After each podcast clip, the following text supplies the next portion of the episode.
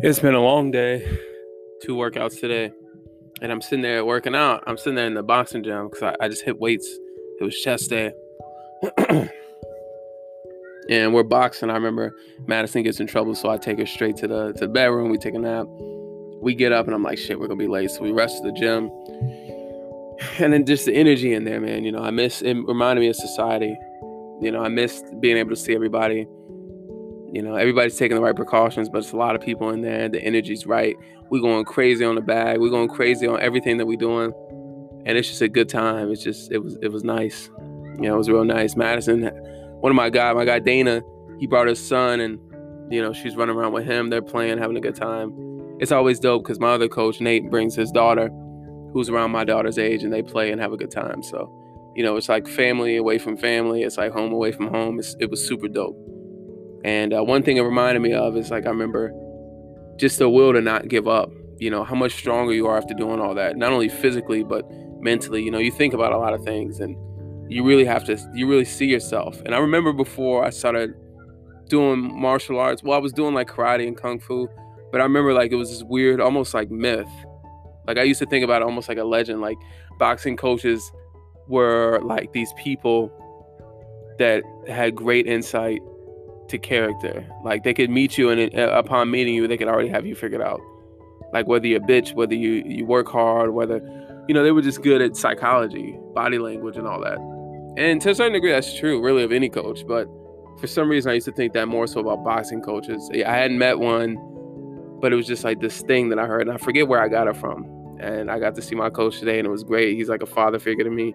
He really helped me through a lot of things just by making me work hard, by making me he really made me, you know. And uh, it's a, it's it's a strange thing because you know you would think about your father being the one that makes you, your parents being the ones that that made you. So in all these episodes, I do I speak the truth, but I never want to drag anybody's name through the mud. Sometimes it definitely seems like that because I'm just talking about my experiences, the way I feel, and sometimes like there's anger in that moment. Sometimes there's, you know, sometimes there's some uh, some bad blood, but like it doesn't mean I hate anybody. Like I talked about my brother and the wedding thing, I don't hate him. And matter of fact, like, more often than not, I talk about how goofy he is, and I wish that we were here and we didn't have to beef right now. You, I don't think he's pushing the beef. I am, and it was mostly because I just feel like he came at me kind of crazy. It's nothing that can't be talked through, and I said that on other episodes. Same thing with my dad. I, I'm just not gonna speak to him until I don't need him for anything outside just to be my father. You know, I don't I don't hate him but you know and when i say that my coach made me i don't mean that disrespectfully because some people can look at it and uh, kind of take it a different way and I, I, don't mean harm like just because i say this or that or i say you know i don't really have family like i can break that down to why i feel that way or why I, I see things that way it doesn't mean that i don't appreciate who i do have around me especially my cousins who i've been around my whole life so let's let's not get shit fucked up. Anybody who listens to this, really, if you have any questions, you can always inbox me. You can always Snapchat me. You can always, you know, because a lot of people listen to it who do interact with me, because like people who don't know me or people who are listening from all over the world, they just have to take my word. And some things sound worse than what it actually is when really I'm just giving within that context. You know, when when I say that I don't want to give, uh, I don't want to talk to my dad until I don't need him for anything. I can break that down. And I'm sure there's an episode where I talk more in depth about that. I don't hate him. And in fact, I miss him. I just wish things didn't have to be this way. I don't feel like I was treated fairly. And so I want to make a point. Not something that, you know, and I know things can happen in between that time. But now I have my master's degree and I could probably pretty much talk to him now and just be like, hey, this is how I felt. And I want to achieve this or that and not need you for anything because I just felt like, you know, anytime I needed you, you weren't there for me. And I didn't feel like that was fair.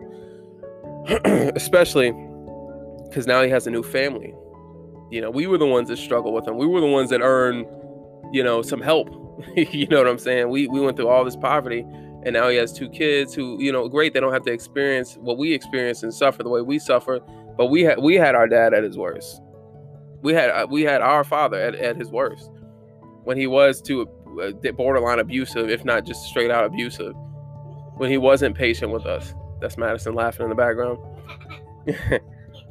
and uh, you know, so we we had we had to suffer through all that and be poor and go through trauma and, and go through a lack of guidance. And now, you know, when I say, hey, I just need a little help with this, not asking for money every five minutes. I just need a little help with this. I just need a little guidance. You know, I can't get a I can't get a phone call answer. I can't, you know. And I remember he was gonna send like fifty dollars or something like that. And I was like, okay, you know, I was just kind of, and and, I, and it was just at that moment I had it. You know, he he he didn't. He told me to call him at a certain time. He said he was gonna call me back. I was like, cool. Then he told me he, he texted me and said I'm, I'm gonna send the money. I'll let you know when I send it. I called him a day or two later and didn't get an answer. And he just never said anything after that and I haven't spoke to him since. And I said, man, fifty dollars, man. Our relation it's not our relationship over fifty dollars. It's just our relationship in general. Like I'm reaching out to you. I'm your son. I'm your seed. You know what I mean? I'm your child. And I haven't had this guidance from you. So let's not act like, you know, oh well, if I keep if I keep giving you this or that, then you know, it, it wasn't like that. It was more so, you know, you, you where where was all this grand knowledge that we were supposed to be getting growing up that molded us into who we were supposed to be. And I can understand certain things. I, I can I can let go of certain things. I can forgive certain things because he had to work. He had to provide for us. So he was working a lot of the time, you know. I just I remember the pride and shit too. I remember when he couldn't afford the home, he said, "I'm not moving back with my parents," and we we suffered. I remember I wanted to go back to my grandparents' house, and we were homeless for a little bit, dirty ass apartment complex. First time we were homeless. I remember that. And I remember I was like, hey, can we just go to grandma's house? He said, we're not going. I'm like, damn, well, at least, you know, even though the air mattress that we slept on, you know, had a hole in it, and, you know, people can only do so much. Like, even my grandparents, like, I don't mean to be bogus, like, whenever I talk about certain things, but yeah, I don't know if it's my extreme personality or what it is, but it's just the within the context of what's going on. You know, I think, and that, that goes into like the whole reason why I want to change my last name is because, like, where where is this idea of and I remember growing up, my dad used to be like, You're a McEwen, you're this, you're that, we're this. Like it was like almost like some pride, like we're from a, a royal family that's known for being strong and strength and togetherness. Where was all that shit at? It was never anywhere I was. So, you know, I remember growing up, like seeing these people during family events and stuff like that. My dad was real close with everybody else, but we never really had that relationship with them. I know as like a kid, you everybody's like, "Oh yeah, I mean, uncle, I remember you were this tall and blah blah blah," but like we didn't they we didn't have a relationship outside of seeing them at these at these events. They didn't call and check up on us, and like through everything that we went through, we suffered, we struggled a lot. And so like when I think about my coach, man, he he built me into a man. He made me face my fears. He taught me a lot about life. You know, just 10 years, almost 11 years you know, he lets me know when I'm slipping. He tells me that he cares about me. He, you know, just I remember like it, it, this is the crazy part. This is the part that hurts too. Like in saying this, I'm not trying to drag anybody's name to the mud or make anybody feel like shit. But um, you know, uh, I, I see my coach out at the bars and whatnot when when they were open, and he would come and be like, "Hey, John, blah blah blah." You know, we'd be talking shit and be like, "Hey, you know, I love you." He'd grab me and kiss me on the face. My dad doesn't even do that. I remember I would get a side hug, and I'm just like, damn, like I'm happy to see you. I haven't seen you in a year. I haven't seen you in two years. I haven't seen you in, you know, however long it was. But can you at least act like I'm your child? I don't know. It's just always weird. Maybe that's my. Maybe I'm victimizing myself. Maybe I'm. Maybe I'm doing too much. But at the same time, that's just how I feel. I just feel like that was fucked up. I just feel like after everything we went through, like, damn, that's all I get is a side hug damn, after everything we went to, that's all I get is is, is that bullshit. That's it. So it was a strange thing for me, and it was a hard thing for me to, to swallow. It was a, it was a lot for me to deal with. Like knowing that there's a man that I, you know I look up to, I revere. I say, man, he saved my life, man. He taught me how to hold myself. He taught like, all these lessons I learned, built me into who I am, that helped me to survive, that helped me to make the right decisions, that helped me to you know, he taught me a lot about what it was to be to not make stupid ass decisions. He saw through me and guided me and helped me I, when I needed it. I just think about this year. I think about life. I think about everything I've done and accomplished. And I even think about girls. Like I wish, you know, if I would have had some game with girls growing up, I wouldn't be in the problem. I wouldn't have the problems I've had. You know, I wouldn't have felt some of the pain I did. I would have been wiser. I would have been able to, to challenge myself and acknowledge my emotions and not let them get the best of me. But I didn't get that, so I had to go through it and learn these lessons the hard way. And I'm happy I'm I am where I'm where I am. I'm, I'm still quite young, and I've you know at, at my you know my when my dad was this age, the age that I am now, he didn't have this accomplished. So you know at, at 19 he had two kids.